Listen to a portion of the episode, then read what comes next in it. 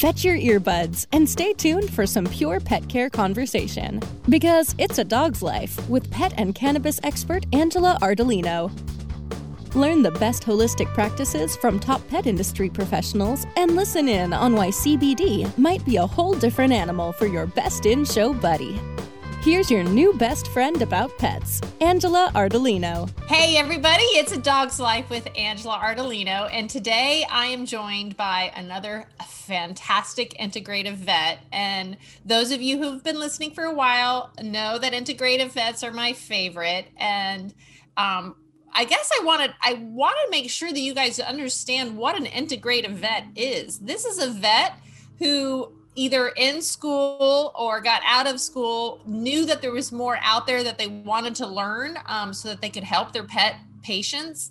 And i love this because these are the type of vets that hear something um, either from their pet parents or from colleagues, and they don't just ignore it. They go and they research and look into it. And sometimes they find something that's really incredible and then they just throw themselves into it. And I love this. And we're lucky enough today to have one of those vets with us. So, hello, Dr. Kendra Pope. Thank you so much for joining us today. I'm excited to talk to you about some of these holistic and integrative remedies that you have already worked with and found.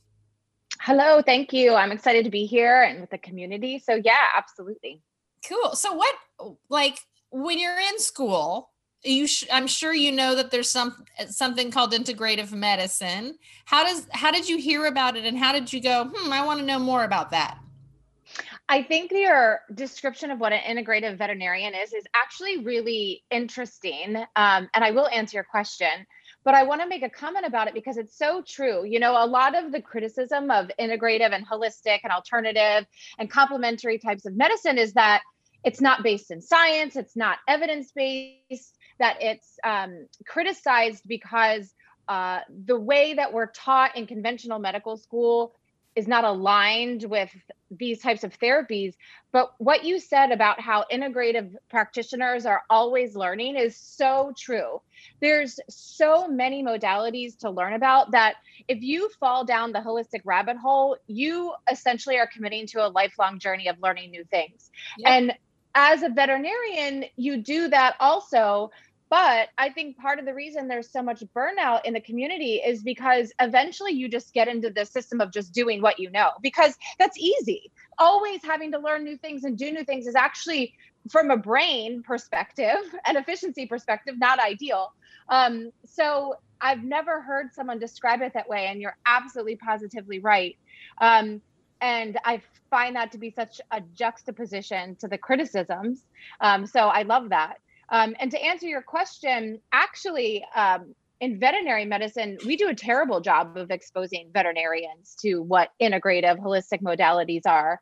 And there's a study that showed in human medical schools, about 90% of medical schools expose their students. That doesn't mean they teach them anything about it, but they expose them so that they can answer basic questions when they're out in clinical practice. But in veterinary school, it's only about 50%.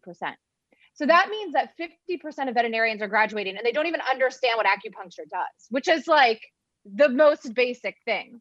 Um, so and I tell I people that I tell people that all the time. As you know, I'm a cannabis expert when it comes to pets, and it's not the professors or the school that invite me to talk to the students. It's the students who invite me. Like I saw that you weren't you a president of your class. Mm-hmm. Um, that I want I want the listeners to understand is that you're very special and thank you for doing what you're doing. And there's not very many of you but these students who are there asking questions that makes no sense and then they go out and they invite these experts to come in and talk to you. Exactly what you said just exposure. That's it. It's just exposure something to go hmm plant medicine interesting nutrients hmm Therapy, interesting. Food therapy, hmm, what a concept. Because as my listeners know, you're not taught about diet and nutrition in conventional vet school. That's something you need to go out and learn yourself. And thank yeah. goodness there's something like the Chi Institute, which I know that you attended. What is that? Tell us about the Chi Institute.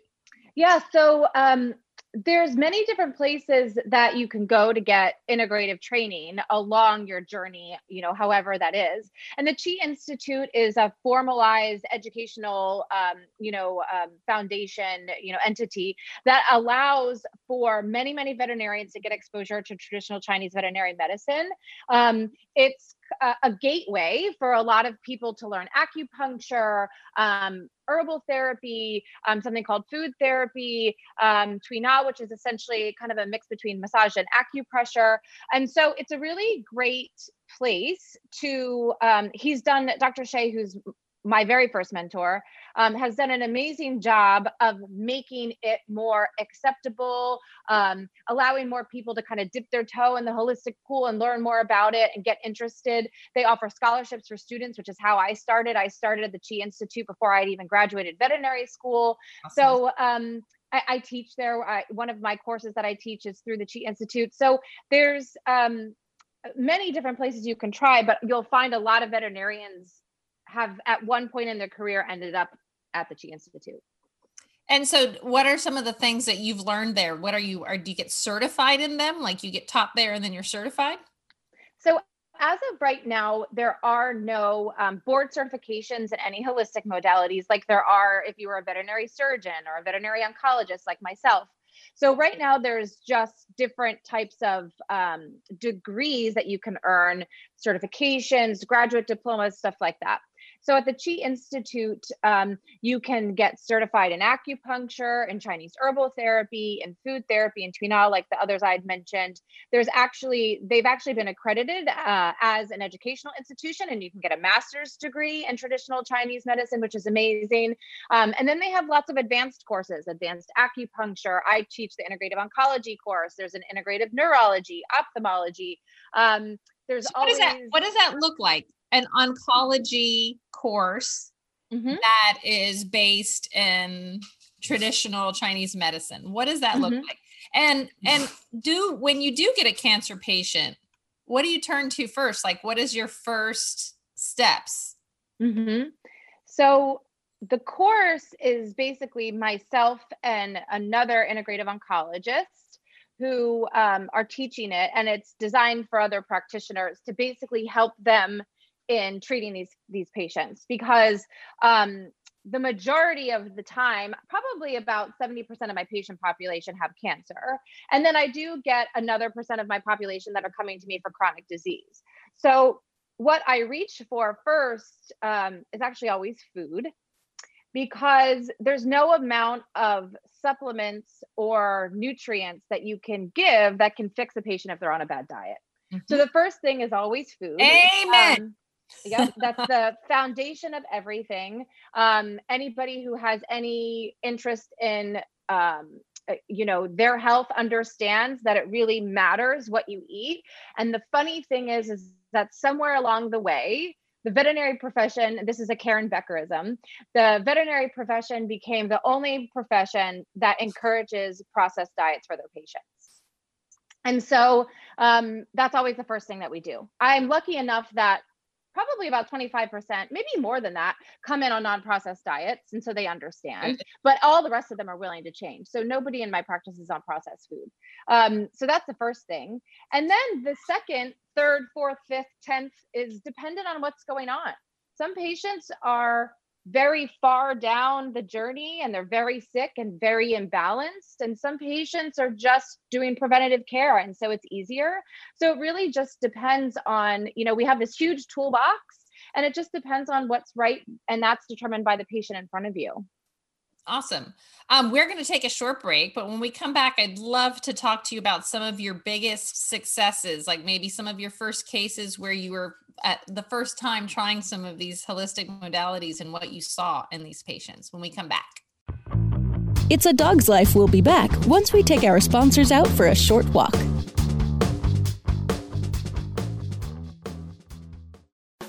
Elevate your everyday with that Shoogies feeling with the sweet taste of Shoogies. Add a cup of Shoogies to your morning coffee. Ah, how sweet it is. Shoogies infuses cannabis and cane sugar to make it the perfect sweetener with benefits. Make your happy hour happier with a dunk of Shoogies in your drink. Order your Shoogies now at S-H-O-O-G-I-E-S dot com or find it in dispensaries throughout California. Whenever you crave a little sweet, pick up Shoogies, the sweet, sweet take anywhere treat. Stop barking up the wrong tree. We're back with more of It's a Dog's Life with Angela Ardolino, only on Cannabis Radio. Okay, we are back with Dr. Kendra Pope, and we are talking about holistic modalities, especially in oncology. Um, I, I, don't know if you know this. I have um, treated several dogs with cancer, but right now I have one of my soul dogs, my Doberman, has osteosarcoma, which I'm treating holistically. And of course, diet, it's all about the diet. Um, mm-hmm. What are some of the things that you've seen uh, work? And I know that you're also involved in some clinical research, and I would love to anytime there's a plant involved i'm in i'm in love with these plants that have cancer cause a cancer fighting ability so would love to talk about one that i have never talked about on this show which is mistletoe so we'll talk about that too but describe to me the first time that you're actually putting these holistic um, remedies and practice and seeing the benefits what that must be like. What are yeah.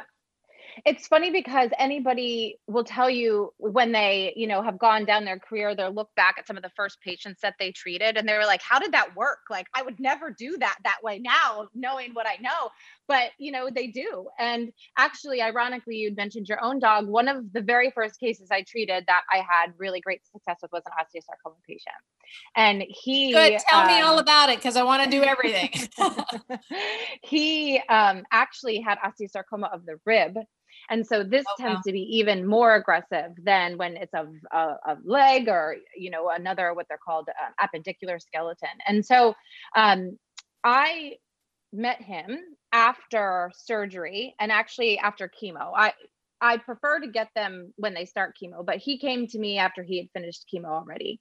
And at that time, basically, mom was like, okay, I've done everything. I've done surgery, I've done chemotherapy. Like, what's next? And um, we put together a plan that included dietary modifications, herbal supplements, um, nutraceuticals, specialized blood testing, you know, the gamut of things. But I think what the big importance is that I feel like I've been emphasizing a lot lately, and that um, I think it'll be important for you to know and all your listeners to know is that people come to people people come to consult with me because they think that I have secrets and that I have magic and that I have things that you can't get anywhere else. But the reality of the situation is is that I'm just serving as like the conductor of the orchestra. Um, you, the pet parent, are the one that are going to be doing all the hard work, and putting in all the effort, doing all the things day in and day out that are going to help to heal them and although i you obviously we need to work as a team because i have the training so that i can bring those to you none of this works without the pet parents and so i think that what is most important no matter what is that the owners understand that this is all going to be on them you know this is the caregiver thing. And the same thing happens when it's a human patient when i speak to my human colleagues. It's how much you put in is how much you get out. And you know with these natural therapies it takes time, it takes money, it takes effort, it's a lot of work. And so you have to really be philosophically aligned with that and really believe in that. And if you really believe it's going to do something, it's really going to make a difference. And the reason I'm bringing that up now is because this owner was so committed. And I don't just mean in what she was willing to do on the day to day, because most pet parents are. I mean, in her soul, she knew this was the right thing for him and she knew it was going to make a difference. And this dog prognosis at the time of diagnosis was an average of about eight months. In about eight months, they usually go on to develop spread of their cancer somewhere else. And Bear died five years later of uh-huh. completely unrelated issue. His cancer never came back. Awesome. And so I think that although holistic practitioners like myself and other ones um, obviously are going to help you to get you the big, best chances and all these tools that you've never heard of before. But at the end of the day, I'm not doing anything. The plants are healing and the owner's healing. So I think that's really important. I love, I love that you say that. That's amazing. And when I love when you know, when you've learned something and you put it into practice and you're like, and then you're like, no, wait, that's the way it's supposed to work. That is how it's supposed to work. So we understand feeding, you know, making sure that the diet is right. Explain to us what nutrient the- therapy, am I calling it right? Mm-hmm. Therapy is. What is that? Yeah. How does that help?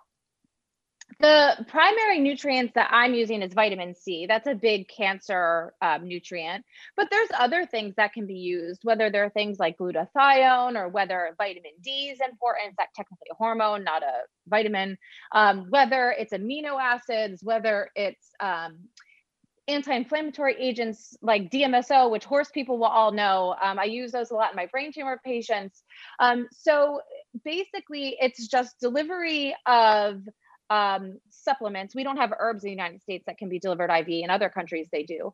Um, but it's the delivery of a nutrient or a supplement um, via intravenous injection to basically bypass the GI tract, allowing you to, if the patient has a, a unhealthy leaky gut that maybe doesn't work, get it into them um, higher doses than you'd be able to give if you were taking it orally. And sometimes, like in the case of vitamin C, doses that are given IV have different actions and activity than doses that are given orally. So it's about um, what you're trying to accomplish with those. So it's just using those same types of supplements you think of, but maybe at a more pharmaceutical type of approach. Right. And and uh, also remember everyone we have to start with the gut. So as she said food therapy is the number one thing that we start to start doing first and then depending on the cancer and the age and the dog then you would decide what kind of um, additional therapies they would get. Uh, things like massage, acupuncture, they're good for any dog with any type of disease, right? Yeah, there's really um, no patient that I would say it's not worth considering. There are some concerns, theoretical concerns that float around that I am always very comfortable shooting down and explaining to owners why I don't care about them. The biggest one being that both of those modalities increase blood flow. So, you know, there a massage therapist and acupuncturist, they will not directly stimulate by pressing on or needling a tumor. Um, but doing acupuncture or massage therapy on a patient who has cancer is not contraindicated. There's thousands of published articles in human medicine about the benefits of those in patients undergoing chemotherapy or radiation therapy or other cancer treatment. So, um, yes, because it can help with side effects of chemo, pain, fatigue, anxiety. Um, most of patients who have cancer are seniors. So they're just generalized stuff that they have going on otherwise. So that probably acupuncture is one of my most commonly used cancer treatments. So yeah, I or or supplemental treatments for cancer patients, I should say. Yeah. Now, and I know from some other in, integrative vets that they're actually um, pressure pointing or including other herbs or nutri- mm-hmm. supplements in where they press the needles. Have you done yeah. stuff like that? I haven't specifically, other than B12. I use uh, B vitamins for that, but I've heard of those homeopathic remedies, um, other types of injectables, homotoxicology formulas. So, yeah, and that's like the whole thing about that first comment you made. There are so many things to learn that you will just always be learning. So, yeah, absolutely. So, when you get the diagnosis of cancer for your dog, I mean, there is so much. There is, like, you know, with my own dogs, like, I don't want to bombard them with everything. Um, so, what I love is that can they do a consultation with you? Can someone do a consultation with you, uh, telemedicine? So um, I would love to say the answer is yes, but the pandemic, as I'm sure you know, has been very hard on veterinarians. Our caseloads have gone up very much and we've been a bit overwhelmed. As of right now, I'm not currently taking telemedicine patients because my practice is very full, but we are actively working on um, some additional distant patient protocols, basically, so that eventually clients will be able to go onto my website and request a supplement plan or dietary support. Awesome. So other things that they can do um, if they're not able to come to travel to be able to see me in person. So stay tuned for that. It's definitely um, something that I'm continuing to work on because, as you know, there's very few oncologists that are trained in holistic medicine. And so there is a wide patient need with very few people who can help them.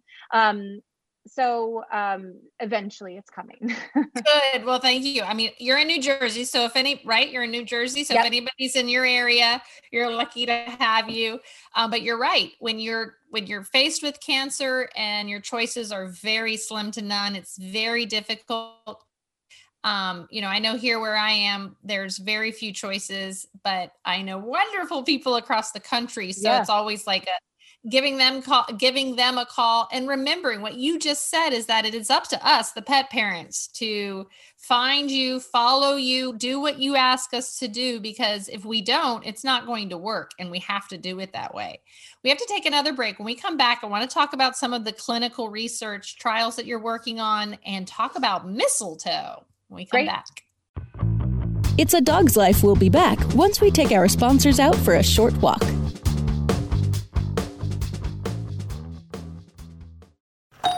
Hey, take a look at this. They're selling smart pots. They have pot that can make you smart? Where is it? Not that kind of pot. Smart pots are the best aeration container to grow your plants. Check this out. This is the original fabric container for faster producing, healthier plants. They're made with a superior fabric that delivers high yields. Plus, smart pots are reusable and sustainable, so you can use them over and over again, no matter if you use them indoor or outdoor. That's very smart, but how good are they for the environment? Smart pots are BPA free and lead free, so you'll always be able to ensure a pure, clean grow, and they're 100% made in the U.S. Over 28 million smart pots have already been sold, so it seems like a smart investment. Look for smart pots in close to 2,000 garden centers throughout North America and ask for the original fabric container. Find a store near you or order yours online at smartpots.com.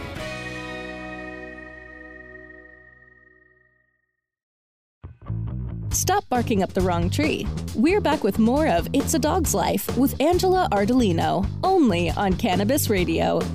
We're back with It's a Dog's Life, and I'm with Dr. Kendra Pope, and we're talking about um, cancer, unfortunately, and holistic modalities that exist out there that are actually working. And you're actually involved with some clinical trials, and I love that. Um, I can't tell you how many times I've wanted to, you know, back in 2015, I was like, I don't know how the heck to even start a clinical trial. So I'm going to start just treating my animals on my rescue farm. I went to school for it. I know how it works. Let's start seeing if this works. What are some of the clinical trials that you're involved in? And I, I can't even imagine how do you choose what you want to try first? Yeah, there's so many exciting things that could be investigated. But ultimately, at the end of the day, how you choose is really based on um, if you can design a trial, a well designed trial to answer a question. Um, part of the the biggest problem with clinical research in alternative treatments and holistic treatments and herbal medicine is that um, funding is really difficult to get. And so you do have to have something that maybe a specific person has a specific interest in. Maybe there's funding options for um, a specific cancer type that maybe a donor has donated money for. So unfortunately, the first thing that oftentimes will motivate what you're going to study is is where is the funding? Um, because at the end of the day, if you can't get money to do the trial, it doesn't matter how important the question is. Um, it's not going to get answered, and that stinks. But that's the reality. Um, the second way that you decide and how a lot of this even happens in the pharmaceutical industry and in the conventional you know side of things you start seeing the same thing over and over again. And as a clinician, you say, hmm, that's interesting. I wonder if there's something here. And then that takes you down a rabbit hole to say, maybe this is worth looking at because there's a wider application for this, or there's a consistent application for this. Um, so that's usually where it starts. But then it does get very complicated because, in order for you to have a very well designed clinical trial that's likely to get funded, that's likely to get accepted and get past the reviewers, you need to have so that it can be published and then have a clinical impact. You have to have a really well done clinical trial and uh, design, which oftentimes involves getting epidemiologists, statisticians, things like that. And so, um, as a, an oncologist, part of your board certification, and this is true for almost all of the veterinary specialties, you have to publish a paper. So you do learn about this more so than if you don't do a residency. And so um, I was involved with a clinical trial um, looking at the benefits of acupuncture concurrently with chemotherapy in dogs with lymphoma when I was a resident. And so putting together a trial and getting a grant for that as a resident helped me to really say, okay, this is how you start. Because if you've never done something, you don't know how to do it. So um, that was a project I was working on in my residency. More recently, there's been more herbal um, clinical trials that are ongoing. So one of them is looking at a completely herbal protocol for the treatment of splenic hemangiosarcoma. So after a patient would get their spleen removed from a splenic tumor and determined it would be hemangio, it unfortunately has a very poor prognosis. And so a lot of owners choose not to do chemotherapy. Or uh, so then those patients would go on to get this herbal protocol. And so that's something that's unro- enrolling. And um, due to the pandemic and difficulty getting things has been put on hold. So this is part of the reason clinical research can also be frustrating. It takes a long time. the other protocol, yeah. I think what's so interesting is like you, you know, you sent you sent me down a mistletoe black hole, and yeah. you know, it's kind of like uh, cannabis or these, you know, or mushrooms, these medicinal mushrooms. It's out there. The research has already been done. It's already been proven, and we still hear nothing about it. So these black holes, folks, are important because this information isn't you know out there for us to to readily find or your vet is not going to go hey have you looked into mistletoe for cancer killing properties no so these black holes are important um, but you were um, tell me about mistletoe because i loved that black hole and now i want to get some. Tell yeah so it's actually the most widely used alternative cancer treatment in the world. It's been used for over 100 years. It just had its 100th year anniversary. And um, it's not alternative at all in places like Germany and Switzerland and Europe. It's completely mainstream. Conventional oncologists prescribe it alongside chemotherapy all the time.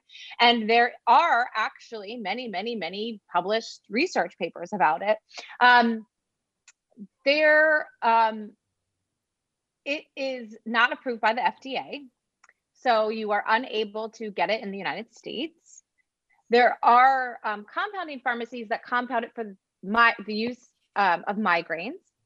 And that is how we are able to access it to treat patients.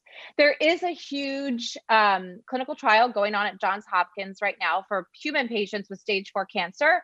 And I think that they either are almost done enrolling or they've finished enrollment. And so that should be published soon. So at least wow. there's going to be some degree of clinical impact because I'm guaranteeing you that they're seeing amazing results.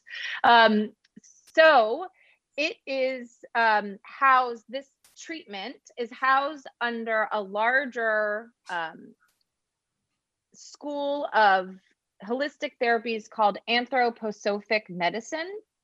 And um, these remedies are, are similar in some sense to homeopathic remedies in the sense that they um, are in these glass ampules, but um, there is detectable amount of the plant material in them, which is unlike homeopathic remedies.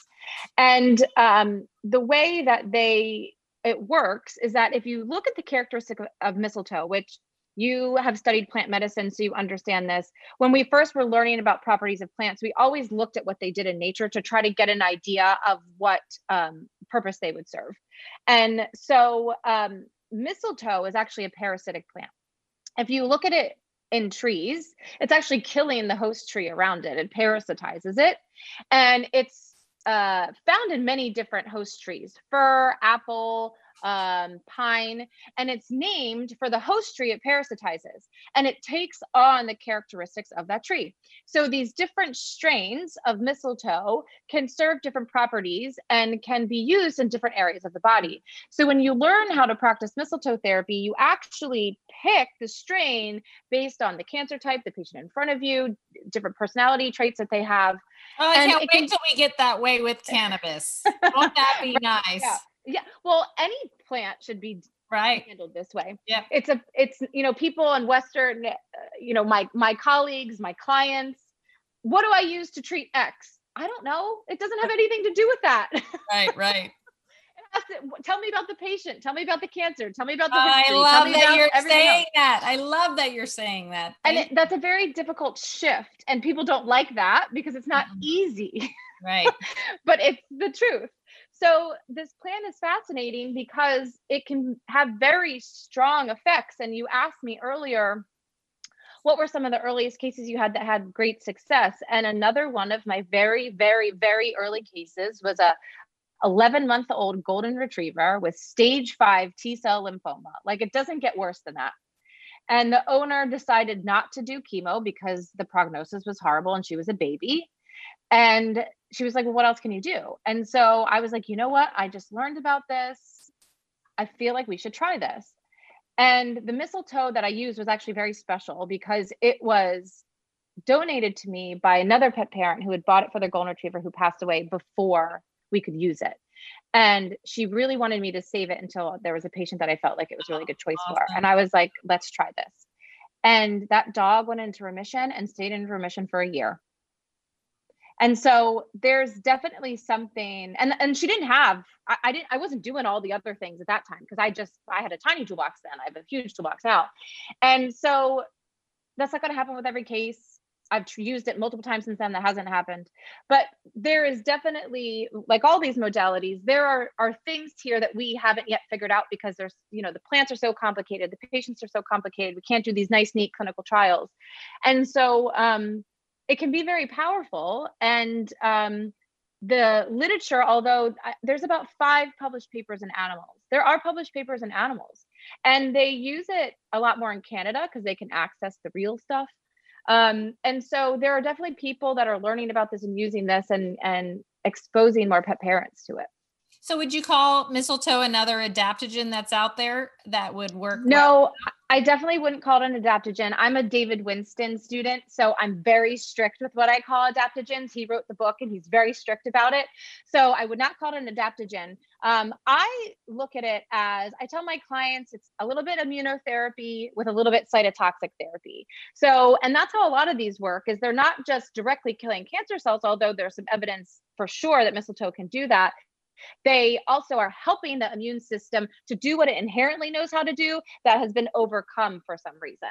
Which is one of my favorite things about cannabis. So I love mm-hmm. it that there's these mm-hmm. natural things. I mean, you really have to think about, uh, you know, how all of these plants um, exist. Um, is it so mistletoe i remember seeing mistletoe the first time in dallas when i was like oh really it's growing in the trees and i remember yeah. learning how it's killing the tree and it's not good and whatever and me going why do we kiss under it then on christmas i'm so confused it's like a fungus not a fungus is it what is it it's not a plant is it or yeah, is it, it is. a parasitic plant? Is that what you call it? It's a parasitic plant. Yeah, that's what I call it. I'll have to look back at my notes to see if they call it call it anything else. But yeah, no, because there's leaves um, the branches and the berries you know so no you definitely and you can make proper tincture out of it uh, the, the the oral tincture i use for other things but um, this is like a very specific um, extracted version that we're talking about it's uh, slightly different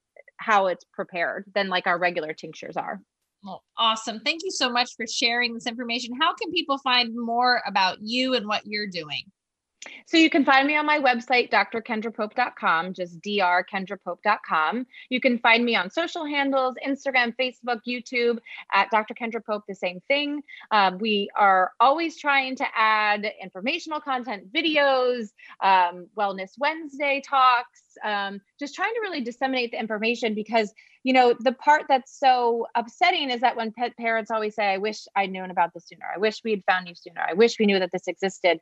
And so you know getting back to our original point is that our pet parents are their pets best advocates and we're all just trying to kind of send it out there so that we can share with one another well, we appreciate that so much. Thank you so much for everything you shared with us today. And I want to have you back on again, especially we'll when talk you start, more. Yeah, when you start using even even newer things. I love it. Awesome. nothing better. Don't don't get stuck in the past. Keep on finding what these wonderful things are that exist there. And thank you so much for being one of those amazing integrative vets. We appreciate your time.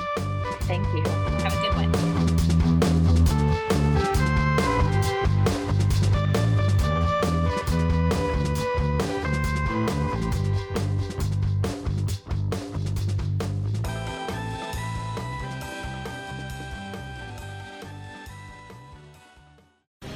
The opinions expressed on this CannabisRadio.com program are those of the guests and hosts and do not necessarily reflect those of the staff and management of CannabisRadio.com.